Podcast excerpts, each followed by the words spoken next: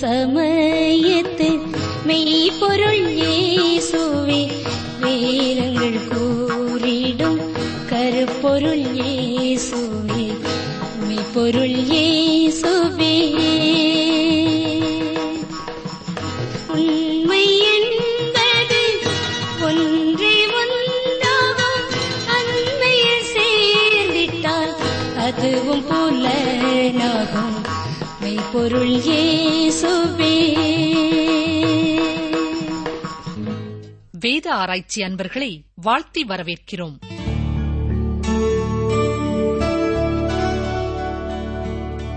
துதிகளின் மத்தியிலே வாசம் பண்ணுகிற எங்கள் அன்பின் ஆண்டவரே. இந்த புதிய காலை வேலைக்காக நான் உண்மை நன்றியோடு துதிக்கிறோம் ராஜா உம்மை சோத்தரிக்கிறோம் எங்கள் நாட்கள் காலங்கள் எல்லாம் உம்முடைய கரத்திலே இருக்கிறது. அதற்காக உமக்கு நன்றி செலுத்துகிறோம். கடந்த வாரத்தை நாங்கள் திரும்பி பார்க்கும் பொழுது நீர் எங்களுக்கு கொடுத்த எண்ணில்லா நன்மைகளுக்காக உமக்கு ஸ்தோத்திரம் ஸ்தோத்திரம் ஸ்தோத்திரம் அப்பா. பாவ சோதனைகளிலே நீர் கொடுத்த வெற்றிக்காக விடுதலைக்காக உமை நன்றியோடு துதிக்கிறோம் ஸ்தோத்தரிக்கிறோம் ஸ்தோத்தரிக்கிறோம் ஸ்தோத்தரிக்கிறோம். உம்முடைய தூய் ஆவியானவருடைய துணை எங்களுக்கு போதுமானதா இருந்ததற்காக உமக்கு நன்றி செலுத்துகிறோம். வியாதியிலே நீர் கொடுத்த வெற்றிக்காக உமக்கு ஸ்தோத்திரம். எங்கள் படுக்கைகளை நீர் மாற்றி போட்டீர் உமக்கு ஸ்தோத்திரம். வியாதியிலிருந்து பூரண சுகம் கொடுத்தீர் உமக்கு ஸ்தோத்திரம். வைத்தியர்களுக்கு தேவையான ஞானத்தை கொடுத்தீர் உமக்கு நன்றி செலுத்துகிறோம். வியாதியான நேரங்களிலே எங்களுக்கு கொடுத்த பற்பலவிதமான உதவி கரங்களுக்காக உமக்கு ஸ்தோத்திரம் ஸ்தோத்திரம் ஐயா. அன்றுவரே சமாதான குறைவுகளோடு இருந்த குடும்பங்களிலே இம்மட்டும் நீர் கொடுத்திருக்கிற சமாதானத்திற்காக சந்தோஷத்திற்காக அன்புக்காக ஐக்கியத்திற்காக நாங்கள் உமக்கு நன்றி செலுத்துகிறோம். உம்முடைய வசனங்களுக்கு கீழ்ப்படிய வேண்டும் என்று தங்களை தியாகமாய் கொடுத்து உம்முடைய சாட்சிகளை காத்துக்கொண்ட அருமையான பிள்ளைகளுக்காக உமக்கு நன்றி செலுத்துகிறோம். துதிக்கிறோம் ஸ்தோத்தரிக்கிறோம். தகப்பனே பிரயாணங்களை நீர் வாய்க்க செய்தீர் உமக்கு நன்றி செலுத்துகிறோம். ஒவ்வொருவரும் கடந்து சென்ற நோக்கத்தை நிறைவேற்ற கர்த்தர் உதவி செய்தீர். உமக்கு ஸ்தோத்திரம் ஸ்தோத்திரம் ஸ்தோத்திரம் அப்பா. இந்த நாட்களிலேயும் புதிய கல்வி நிலையங்களிலே அன்றுவரே மற்றவர்களோடு இணைந்து செயல்படுவதற்கு கற்றுக்கொள்ளும் பிள்ளைகளுக்காக நாங்கள் செபிக்கிறோம். கத்திரதாமே அதற்கு தேவையான கிருபைகளை நீர் தந்து வழிநடத்த வேண்டும் என்று சொல்லி நாங்கள் கேட்கிறோம். இன்னமும் செய்வினை கோளாறு என்று எண்ணி வேதனைப்பட்டு கலங்கிக் கொண்டு இருக்கிற பிள்ளைகளுக்காக நாங்கள் செபிக்கிறோம். கர்த்தாவே நீர் உம்முடைய வார்த்தையின்படி உம்மை விசுவாசிக்கிறவர்களை விட்டு நீர் விலகுகிறதும் இல்லை அவர்களை கைவிடுகிறதும் இல்லை. அதற்காக உமக்கு நன்றி செலுத்துகிறோம். பிசாசிற்கு எதிர்த்து நின்று உமக்கு பிரியமானதை செய்ய உம்முடைய பிள்ளைகளுக்கு போதித்தருளும் உம்மை பூரணமாய் விசுவாசிப்பதனாலே எந்த பிசாசும் என்னை எதுவும் செய்ய முடியாது என்ற உறுதியான விசுவாசத்தை உம்முடைய பிள்ளைகளுக்கு தேவரீர் கட்டளையிட வேண்டும் என்று சொல்லி நாங்கள் செபிக்கிறோம் சரீரத்தில் என்ன வேதனைகள் கஷ்டங்கள் பலவீனங்கள் இருந்தாலும் இயேசுவின் வல்லமையுள்ள நாமத்தினாலே கிருபையாய் நீர் அவர்களை இன்று குணமாக்க வேண்டும் என்று சொல்லி நாங்கள் செபிக்கிறோம் அப்பா. இன்னமும் மனநிலையிலே பாதிக்கப்பட்ட பிள்ளைகளுக்காக ஜெபிக்கிறோம். மன வளர்ச்சி குன்றிய பிள்ளைகளுக்காக நாங்கள் செபிக்கிறோம்.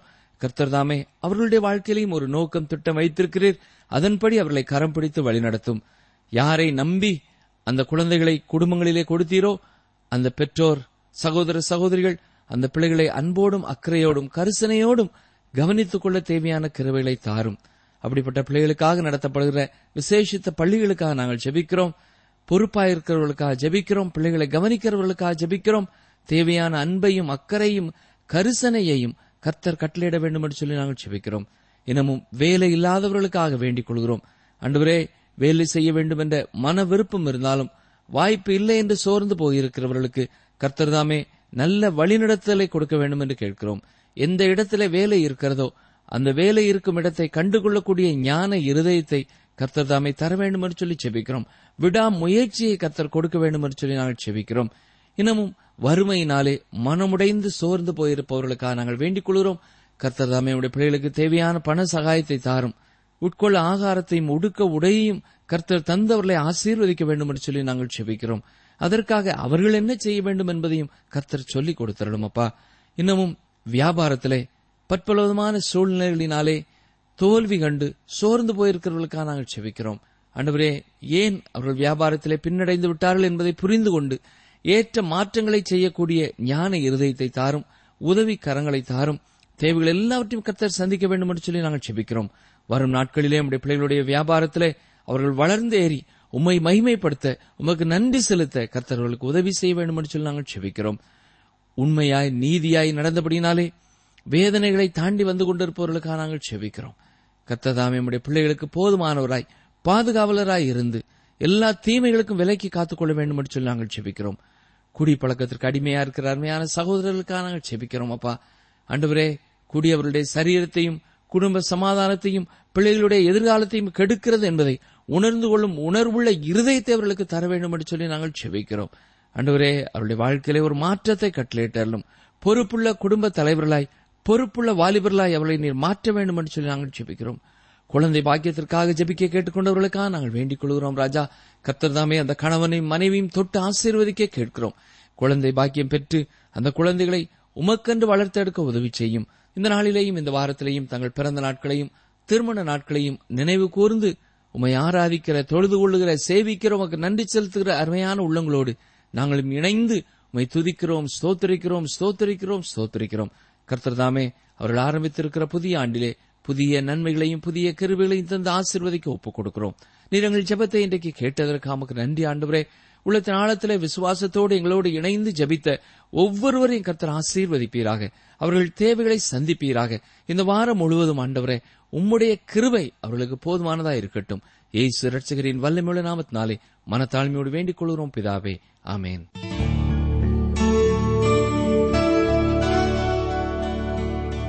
எங்களுக்கு மிகவும் பிரியமான வேதாராய்ச்சி நேர்களே இன்று நாம் தானியல் தீர்க்க தரிசன புத்தகம் முதலாம் அதிகாரம் முதலாம் வசனம் முதல் சிந்திக்கப் போகிறோம். தானியல் தீர்க்க தரிசன புத்தகத்தின் பின்னணியத்தை அறிந்து கொள்ள வேண்டுமென்றால் முதலாவது இரண்டு ராஜாக்கள் இருபத்தி மூன்றாம் அதிகாரம் முப்பத்தி ஒன்று முதல் முப்பத்தி ஏழு வரை நாம் பார்க்க வேண்டும். இந்த வேத பகுதியின்படி யோவாகாஸ் ராஜாவாகிற போது இருபத்தி மூன்று வயதாயிருந்தான் மூன்று மாதம்தான் அவன் எருசலேமிலே அரசாண்டான்.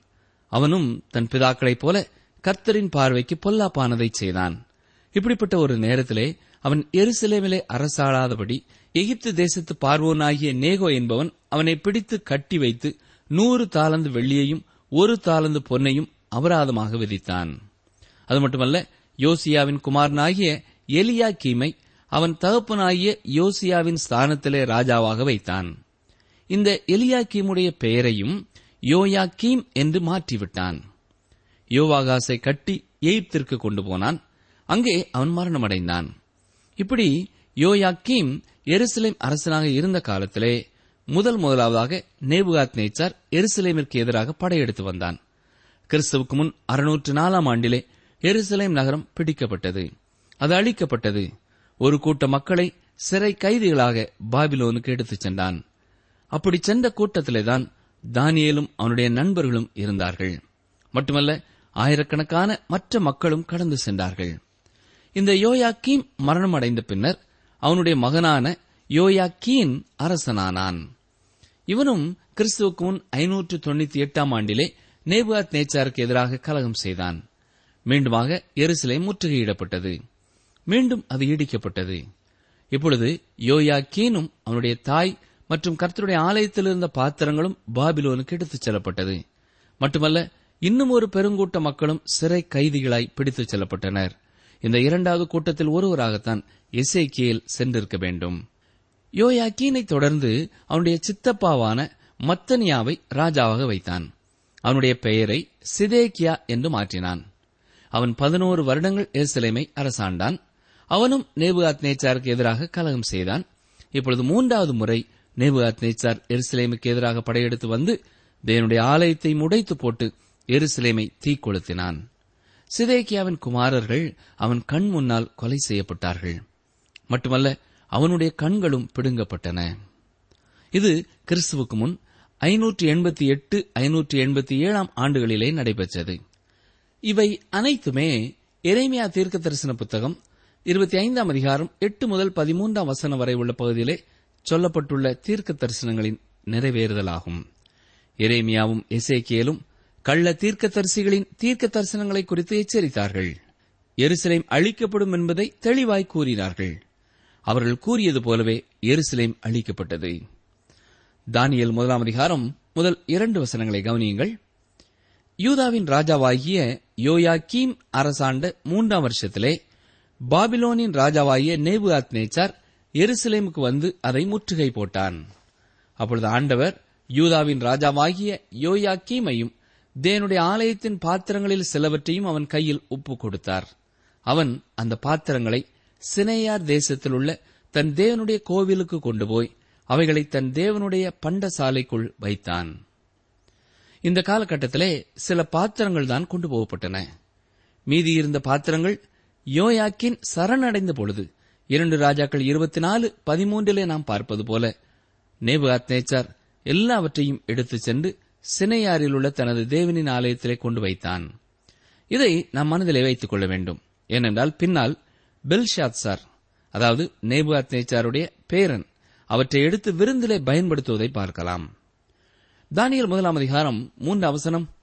அப்பொழுது இஸ்ரவேல் புத்திரருக்குள்ளே ராஜ குலத்தார்களிலும் துறை மக்களிலும் யாதொரு மாசுமில்லாதவர்களும் அழகானவர்களும் சகல ஞானத்திலும் தேறினவர்களும் அறிவில் சிறந்தவர்களும் கல்வியில் நிபுணரும் ராஜாவின் அரமனையிலே சேவிக்க திறமையுள்ளவர்களுமாகிய சில வாலிபரை கொண்டு வரவும்.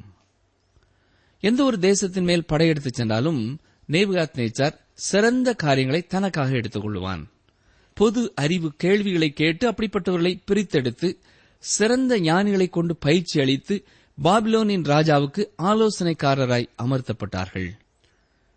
தானியலும் இப்படிப்பட்ட ஒரு கூட்டத்திலே இருந்ததையும் நேபகாத் நேச்சார் தானியலிடத்திலேயும் சில கேள்விகளை கேட்டு அறிந்து கொண்டதையும் தானியல் முதலாம் அதிகாரத்திலே பார்க்கிறோம்.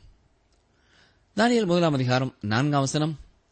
அவர்களுக்கு கல்தேயரின் எழுத்தையும் பாஷையையும் கற்றுக் கொடுக்கவும் ராஜா தன் பிரதானிகளின் தலைவனாகிய அஸ்பேனாசுக்கு கற்பித்தான். இந்த அஸ்பேனாசை குறித்து ஒன்பதாம் வசனத்திலையும் பார்க்கிறோம். தேவன் தானியலுக்கு பிரதானிகளின் தலைவனிடத்திலே தயவும் இரக்கமும் கிடைக்கும்படி செய்தார் என்று பார்க்கிறோம்.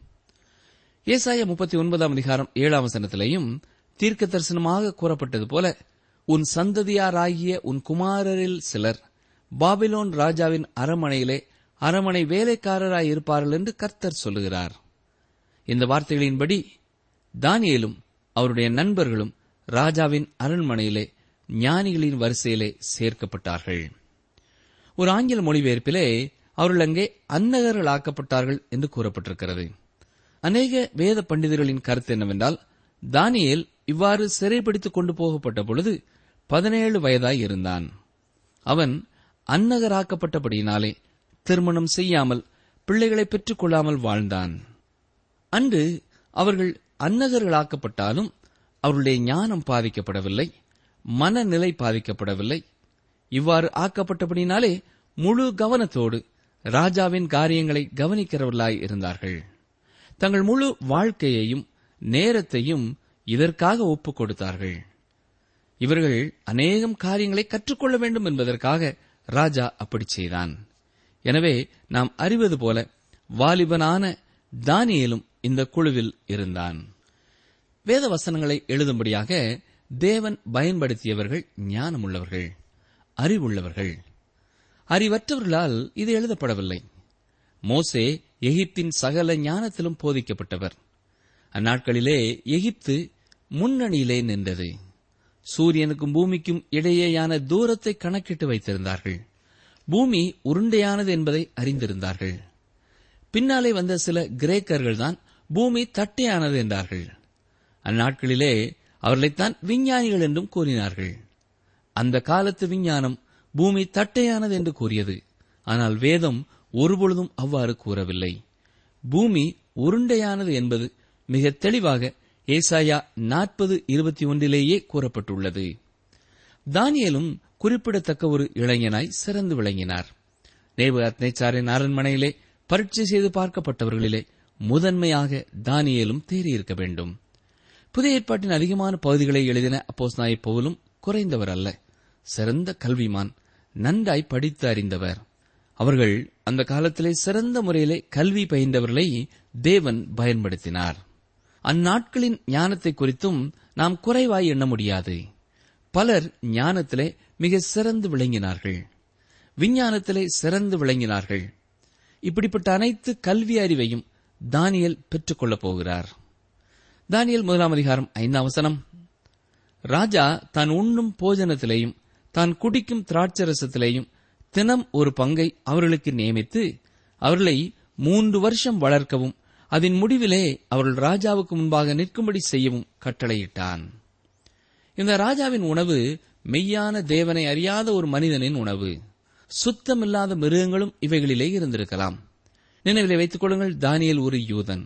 அவன் மோசேயின் நியாயப்பிரமாணத்திற்கு கீழே வாழ்ந்த ஒரு யூதன். அவர்கள் கற்றுக்கொண்டது போல குறிப்பிட்ட சில மிருகங்களின் கரியை அவர்கள் புசிக்கிறதில்லை. சில மீன்களையும் பறவைகளையும் கூட அவர்கள் உட்கொள்கிறதில்லை. தானியல் முதலாம் அதிகாரம் ஆறாம் ஏழாம் வசனங்கள். அவர்களுக்குள் யூதா புத்திரராகிய தானியேல் அனனியா மிஷாவேல் அசரியா என்பவர்கள் இருந்தார்கள். பிரதானிகளின் தலைவன் தானியேலுக்கு பெல்த ஷாத்சார் என்றும் அனனியாவுக்கு சாத்ராக் என்றும் மிஷாவேலுக்கு மேஷாக் என்றும் அசரியாவுக்கு ஆபேத் நேகோ என்றும் மறுபெயரிட்டான். இந்த நேபுகாத் நேச்சாருக்கு பெயர்களை மாற்றுவதிலே ஒரு நாட்டம் இருந்திருக்கிறது. ஞாபகம் இருக்கிறதா? இரண்டு ராஜாக்களின் புத்தகம் இருபத்தி மூன்றாம் அதிகாரம் முப்பத்தி நான்காம் அவசரத்திலே யோசியாவின் குமாரனாகிய எலியாக்கீமை அவன் தகப்பனாகிய யோசியாவின் ஸ்தானத்திலே ராஜாவாக வைத்து அவனது பெயரை யோயாக்கீன் என்று மாற்றினான். இரண்டு ராஜாக்கள் இருபத்தி நாலாம் அதிகாரம் பதினேழாம் வசனத்திலே யோயா கீமை சிறைப்பிடித்துக் கொண்டு போகும்போது அவனுக்கு பதிலாக அவன் சிறிய தகப்பனாகிய மத்தனியாவை ராஜாவாக வைத்து அவனுக்கு சிதேக்கியா என்று மறுபெயரிட்டான். இப்பொழுது தானியல் தீர்க்க தரிசன புத்தகத்தில் நாம் பார்க்கிறது போல தானியலுக்கும் அவன் நண்பர்களுக்கும் பெயர் மாற்றம் செய்கிறான். தானியலுக்கு பெல்த ஷாத்சார் என்று பெயரிட்டான். பாகால் தெய்வத்தை வணங்குபவன் என்பது இதன் அர்த்தமாம். அனன்யாவுக்கு ஷாத்ராக் என்றும் மிஷாவேலுக்கு மேஷாக் என்றும் அசரியாவுக்கு ஆபேத் நேகோ என்றும் மறுபெயரிட்டான். நிகழ்ச்சியை கேட்டுக்கொண்டிருக்கிற எனக்கு அருமையான சகோதரனை சகோதரியே பெயர் மிக முக்கியமான ஒன்று. பெயர் நம்மை வெளிப்படுத்துகிறதா இருக்கிறது. மோசே கர்த்தரை நாமத்தை கேட்டபொழுது நான் இருக்கிறவராகவே இருக்கிறேன் என்று கூறினார். நான் யாராய் இருக்கிறேனோ அதுவே என்னுடைய பெயர் என்றார். இந்நாட்களிலே உங்களுடைய பிள்ளைகளுக்கோ பேர பிள்ளைகளுக்கோ பெயரிடுவதை குறித்து நீங்கள் சிந்தித்துக் கொண்டிருப்பீர்கள் என்றால் ஜெபத்தோடு கூட அர்த்தமுள்ள பெயரை தெரிந்திடுங்கள். ஏன் அந்த பெயரை பிள்ளைகளுக்கு நீங்கள் கொடுத்திருக்கிறீர்கள் என்பதை அவர்களுக்கு நினைவில் இருக்கும்படியாய் கூறுங்கள். இன்று பல கிறிஸ்தவ குடும்பங்களிலேயும் இதை குறித்து கருத்திலே எடுத்துக் கொள்கிறதில்லை. ஆனால் இந்த நிகழ்ச்சியை கேட்டுக்கொண்டிருக்கிற நீங்கள் அதை குறித்து ஜாக்கிரதையாயிருக்க உங்களை அன்போடு நினைப்பூட்டுகிறோம். தானியல் என்றால் தேவன் எனது நீதிபதி என்பதாகும். தானியல் முதலாம் அதிகாரத்திலே தானியலும் அவனது மூன்று நண்பர்களும் தெளிவாக சுட்டிக்காட்டப்பட்டிருக்கிறார்கள். ஏனென்றால் அவர்கள் தேவனுக்காக உறுதியாக நிற்கப் போகிறார்கள். இவர்கள் அனைவருமே தானியலைப் போல பதினேழு வயதுடையவர்களாக இருந்திருக்க வேண்டும். டாக்டர் அர்னோ என்பவர் தானியல் பதினாலு வயதுடையவனாய் இருந்திருக்க வேண்டும் என்கிறார். சர் ராபர்ட் ஆண்டர்சன் என்பவர் தானியலுக்கு சுமார் இருபது வயது இருந்திருக்க வேண்டும் என்கிறார். எனவே பதினேழு வயதுடையவராயும் அவர் இருந்திருக்கலாம் என்பதை நாம் புரிந்து கொள்ள வேண்டும். தானியல் முதலாம் அதிகாரம் எட்டாம் வசனம். தானியேல் ராஜாவின் போஜனத்தினாலும் அவர் பானம் பண்ணும் திராட்சரசத்தினாலும் தன்னை தீட்டுப்படுத்தலாகாதென்று தன் இருதயத்தில் தீர்மானம் பண்ணிக்கொண்டு தன்னை தீட்டுப்படுத்தாதபடி பிரதானிகளின் தலைவனிடத்தில் வேண்டிக் கொண்டான். இந்த வாலிபன் உண்மையாகவே தேவனுக்காக உறுதியாக நிற்க தீர்மானித்து விட்டான். அதுவும் தேவனை அறியாத மக்கள் மத்தியிலே உறுதி கொண்டான். சாதாரணமான சூழ்நிலையாயிருக்கும் என்றால் இது தீமையான ஒரு முடிவையே கொண்டு வந்திருக்கும். இங்கே வெளிப்படையாகவே தானியல் இந்த போட்டியிலே சிறந்த வெற்றி பெற எந்த முயற்சியையும் எடுக்கவில்லை. நேபுகாத் நேச்சாரை பிரியப்படுத்த அவன் முயற்சிக்கவில்லை. இந்த உலகத்திலே நம்மை சுற்றி காணப்படுகிற பலவிதமான ஒத்துப்போகிறவர்களுக்கு இது எதிரடையாக காணப்படுகிறது. பாபிலோனில் இருக்கும் பொழுது பாபிலோன் மக்களைப் போல வாழ வேண்டும் என்று அவன் எண்ணவில்லை. அவனுடைய மனதிலே புதிய ஒரு எண்ணம் இருந்தது. புதுப்பிக்கப்பட்ட ஒரு நோக்கம் இருந்தது. தன் வாழ்க்கையின் எல்லா சூழ்நிலைகளிலேயும் தேவனுடைய சித்தத்தை மட்டும் செய்ய வேண்டும் என்று தேவன் தன்னுடைய வாழ்க்கையிலே வைத்திருந்த திட்டத்தை மட்டுமே நிறைவேற்ற வேண்டும் என்ற மன உறுதி இருந்தது. நிகழ்ச்சியை கேட்டுக்கொண்டிருக்கிற எனக்கு அருமையான சகோதரனை சகோதரியே தீர்க்கமாக கிறிஸ்துவுக்காக தீர்மானிக்க வேண்டிய நேரங்களிலே உலகத்தோடும் பாவத்தோடும் உலக பழக்க வழக்கங்களோடும் நாம் ஒத்துப்போய் விடுகிறோமா? இல்லை கர்த்தருக்காக உறுதியாய் நிற்க தீர்மானிக்கிறோமா என்பதை சற்றே எண்ணி பார்ப்போம். மீதி இருந்த யூதர்களுக்கு பிரதிநிதிகளாக நின்றார்கள். இப்படிப்பட்டவர்களை குறித்து தான் ரோமர் பதினோராம் அதிகாரம் ஐந்தாம் வசனத்திலே அப்போஸ் நாய் பவுல் சொல்லும் பொழுது கிருபையினாலே உண்டாகும் தெரிந்து கொள்ளுதலின்படி ஒரு பங்கு மீதியாய் இருக்கிறது என்று எழுதியிருக்கிறார். இப்பொழுது இந்த வாலிபர்கள் ராஜாவின் உணவை புசிக்க விரும்பவில்லை. பாபிலோனியர்களின் உணவுக்கு எதிராக கலகம் பண்ண போகிறார்கள். உண்மையை சொல்லப்போனால் இந்த வாலிபர்களை உட்பிரகாரமாகவும் வெளிப்பிரகாரமாகவும் பாபிலோனியர்களாக மாற்ற முயற்சிக்கிறார்கள். பாபிலோனியர்களைப் போல உணவருந்த வேண்டும் பாபிலோனியர்களைப் போல உடை உடுத்த வேண்டும் பாபிலோனியர்களைப் போல சிந்திக்க வேண்டும். தானியலும் அவனுடைய நண்பர்களும் மோசையின் பிரமாணத்தின் கீழ் இருக்கிறார்கள். மோசையின் பிரமாணத்தின்படி எதை உட்கொள்ளலாம் எதை உட்கொள்ளக்கூடாது என்பது தெளிவாக கூறப்பட்டிருக்கிறது. இதை குறித்து லேவியராமும் பதினோராம் அதிகாரம் நாற்பத்தி நான்கு முதல் நாற்பத்தி ஏழாம் வசனம் வரைக்கும் வாசிக்கிறோம். கவனியங்கள் லேவியராமும் பதினொன்று நாற்பத்தி நாலு முதல் நாற்பத்தி ஏழு வரை. நான் உங்கள் தேவனாய கர்த்தர் நான் பரிசுத்தர். ஆகையால் தரையில் ஊறுகிற எந்த பிராணிகளிலும் உங்களை தீட்டுப்படுத்தாமல் உங்களை பரிசுத்தமாக்கிக் கொண்டு பரிசுத்தராயிருப்பீர்களாக. நான் உங்கள் தேவனாயிருக்கும்படி உங்களை எய்த்து தேசத்திலிருந்து வரப்பண்ணின கர்த்தர் நான் பரிசுத்தர். ஆகையால் நீங்களும் பரிசுத்தராயிருப்பீர்களாக. சுத்தமானதற்கும் அசுத்தமானதற்கும் புசிக்கத்தக்க ஜந்துக்களுக்கும் புசிக்கத்தகாத ஜந்துக்களுக்கும் வித்தியாசம் பண்ணும் பொருட்டு மிருகத்துக்கும் பறவைகளுக்கும் தண்ணீர்களில் நீந்துகிற சகல ஜீவ ஜந்துக்களுக்கும் பூமியின் மேல் ஊறுகிற சகல பிராணிகளுக்கும் அடுத்த பிரமாணம் இதுவே என்று சொல்லுங்கள் என்றார். சில உணவு வகைகள் யூதர்கள் உட்கொள்ளக்கூடாது என்று கூறப்பட்டிருக்கிறது. தெய்வ பயமுள்ள இஸ்ரேல் ஜனங்கள் பிற ஜனங்களுக்கு படைக்கப்பட்ட உணவு வகைகளையும் தொடுகிறதில்லை. மட்டுமல்ல தானியலும் அவனது நண்பர்களும் நசரேயர்களாக திராட்சை ரசமும் குடியாதவர்களாய் இருந்தார்கள். எண்ணாமும் ஆறாம் அதிகாரம் மூன்று அவசரத்தை கவனியுங்கள். அப்படிப்பட்டவன் திராட்சை ரசத்தையும் மதுபானத்தையும் விலக்க கடவன். அவன் திராட்சை ரசத்தின் காடியையும் மற்ற மதுபானத்தின் காடியையும் திராட்சை ரசத்தினால் செய்த எவ்விதமான பானத்தையும் குடியாமலும் திராட்சை பழங்களையாவது திராட்சை வற்றல்களையாவது புசியாமலும். ஏசாயா கூறிய வார்த்தைகளை அப்படியே கைக்கொள்ளுகிறவர்களாய் இருந்தார்கள். ஏசாயா ஐம்பத்தி இரண்டு பதினோரு அவசரத்தில் ஏசாயா என்ன சொல்கிறார்? புறப்படுங்கள் புறப்படுங்கள் அவ்விட விட்டு போங்கள் அசுத்தமானதை தொடாதிருங்கள் கர்த்தருடைய பாத்திரங்களை சுமக்கிறவர்களே அதன் நடுவிலிருந்து புறப்பட்டு உங்களை சுத்தி எறியுங்கள் என்கிறார். ஆனால் இந்நாட்களிலே விசுவாசிகளுக்கு எந்த உணவு பட்டியலும் கொடுக்கப்படவில்லை. ஒன்று குருந்தியர் பத்தாம் அதிகாரம் இருபத்தி ஐந்து முதல் இருபத்தி ஏழாம் வசனம் வரை உள்ள பகுதியை கவனிப்பீர்கள் என்றால் மற்றவர்களுக்கு இடையூறாக இராதபடிக்கு நீங்கள் எதையும் புசிக்கலாம் என்று கூறப்பட்டிருக்கிறது. வாசிக்கிறேன் ஒன்று குழந்தையர் பத்து இருபத்தி ஐந்து முதல் இருபத்தி ஏழு வரை. கடையிலே விற்கப்படுகிற எதையும் வாங்கி புசியுங்கள். மனசாட்சி நிமித்தம் நீங்கள் ஒன்றையும் விசாரிக்க வேண்டியதில்லை. பூமியும் அது நிறைவும் கர்த்தருடையது.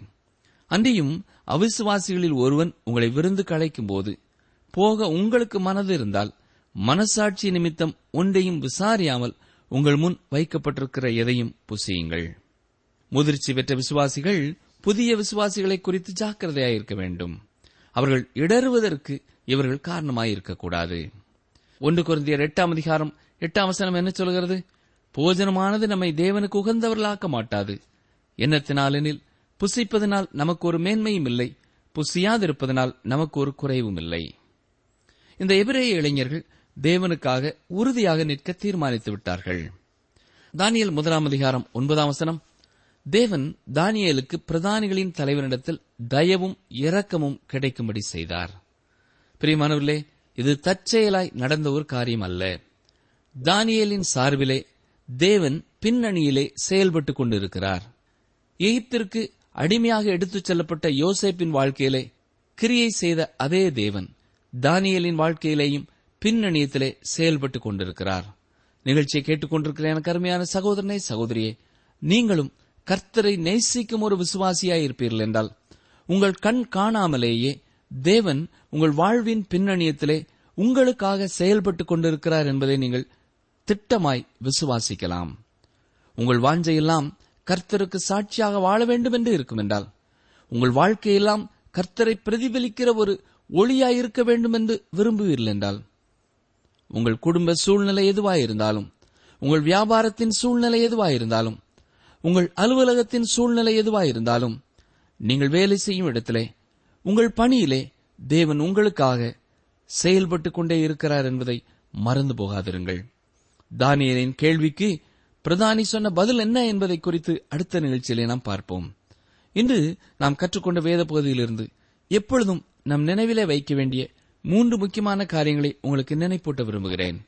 இஸ்ரேவில் ஜனங்கள் தேவனுக்கு கீழ்ப்படியாமல் வாழ்ந்தபடியினாலே தண்டனை வருகிறது என்பதை முன்னறிவித்தாலும் மனம் திரும்பாமல் போனபடியினாலே தேவன் அவர்களை நேபு அத்னேச்சார் கையிலே ஒப்புக் கொடுத்தார்.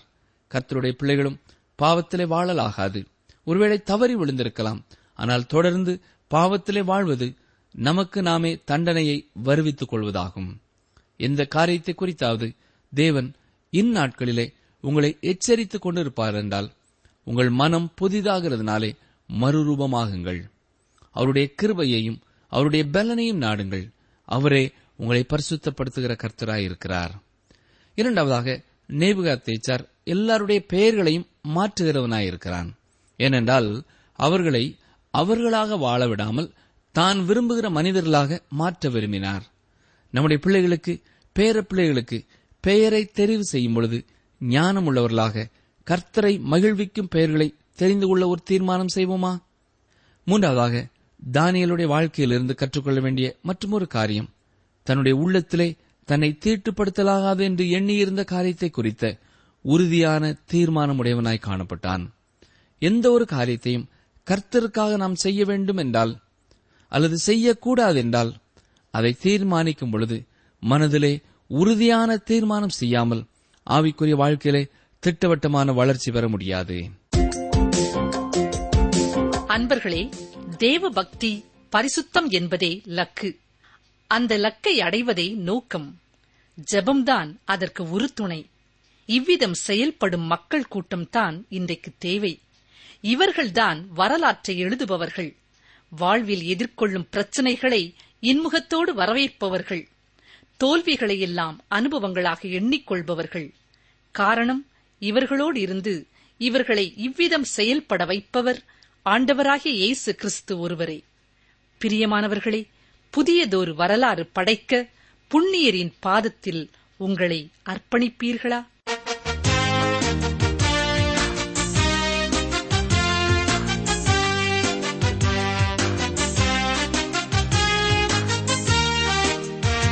நீங்கள் தொடர்பு கொள்ள வேண்டிய எமது முகவரி வேத ஆராய்ச்சி டி ஆர் தபால் பெட்டி எண் நூற்று முப்பத்தி நான்கு திருநெல்வேலி இரண்டு தமிழ்நாடு.